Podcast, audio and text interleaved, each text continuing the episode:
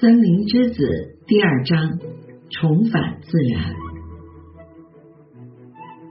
在村庄中一块全新的土地上，森林之子开始重新搭建他们的临时住所，像他们在森林中所熟练的生存技能一样，他们分散到村庄周围，寻找到了所需要搭建房屋的材料。一些木桩，一些石头，他们三两个人一组，用绳索将木桩和石头搬运到所要建造房屋的土地上待用。这些木桩和石头，在他们看来都是最完美的天然建筑材料。接着，他们又在村庄的河流里。用木筛沉到河底，打捞出河沙，再混合一些经过挑选以后比较细腻的泥土，然后再从树林中的松树的下端挖出一道尖角朝下的像剑鱼一样 V 字形状，用桶套在松树上，在这尖角的地方。接住从松树中流出来的松香和松节油，用这样的方法，在旁边的七八棵松树下都分别画上了这样的倒尖角的 V 字形状。不一会儿，就获得了满满的一桶松香和松节油。他们将这些松香和松节油带回。与河沙精细的泥土混合，形成了天然的粘合剂以及制作墙体的材料。一天、两天的时间过去以后，石头堆砌的地基建成了。在墙体的角落，往土地深处打下几根木桩。作为房屋的支撑骨架，然后开始做地基上面的墙体，用两块大的木板把地基和两块木桩之间的空间用力的夹紧。他们所用的方法是将几根比较粗壮的竹竿分别贴合到木板两侧，然后将两侧的竹竿末端。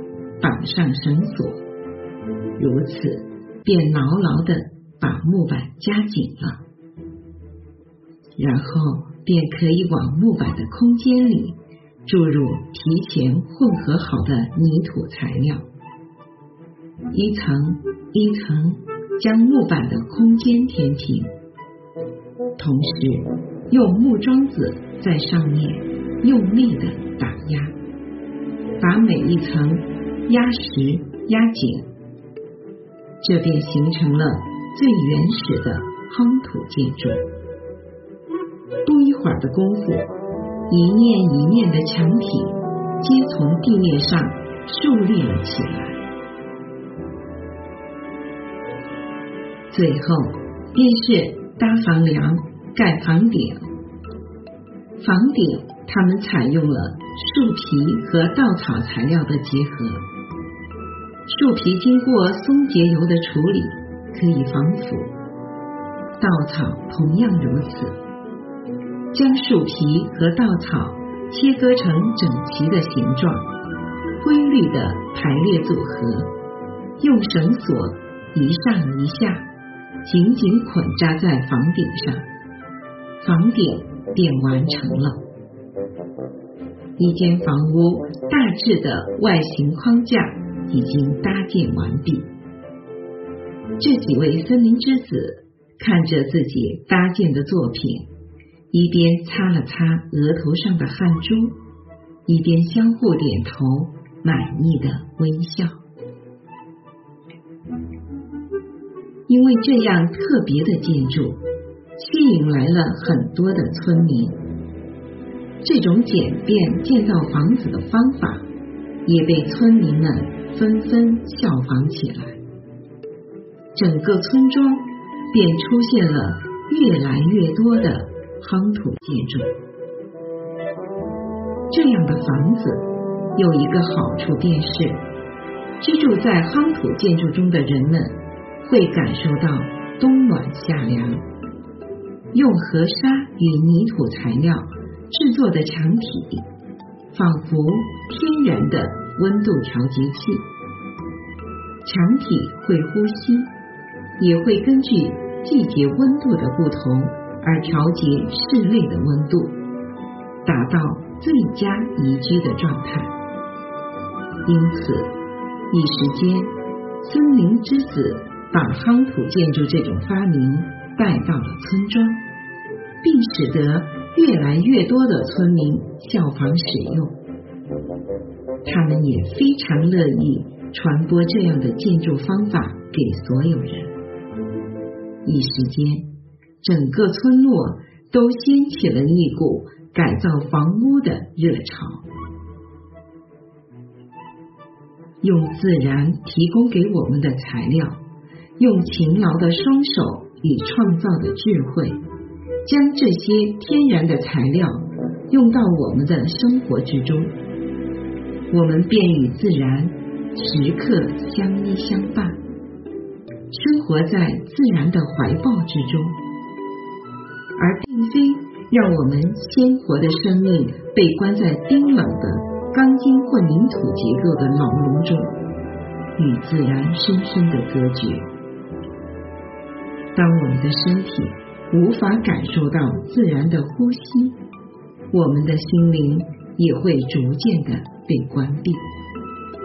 这便是为什么人要生活在自然之中的意义。这便是为什么要重返自然的意义。森林之子渐渐的将自然的生活方式带给了村民们，这座村庄也渐渐的由土地荒芜、杂草丛生。变得越来越有生活的气息。森林之子所带来的不仅仅是建筑的智慧，还带领着村民们重新开垦荒田，回归田间劳作，感受天地广阔无垠的幸福。搭建水田，种植水稻，开垦荒土。种植瓜果蔬菜，原本这些村民所留下的就只剩一些中老年人，年轻的子女都去往城市工作和生活，留下来的老人们也逐渐失去了劳作的兴趣和动力，因此一大片一大片的土地成为了杂草荒田。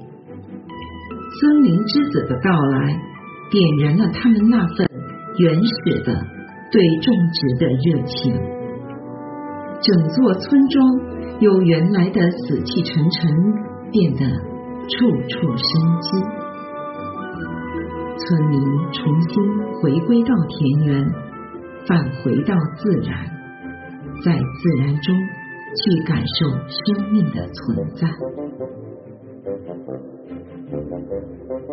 经过数月的时光，播种的蔬菜花果发出了新的枝芽，田土被重新规划，变成了一块一块美丽的梯田，围绕在村庄的四周。傍晚时分的村落上空，袅袅炊烟，好一幅。充满诗情画意的人间烟火图。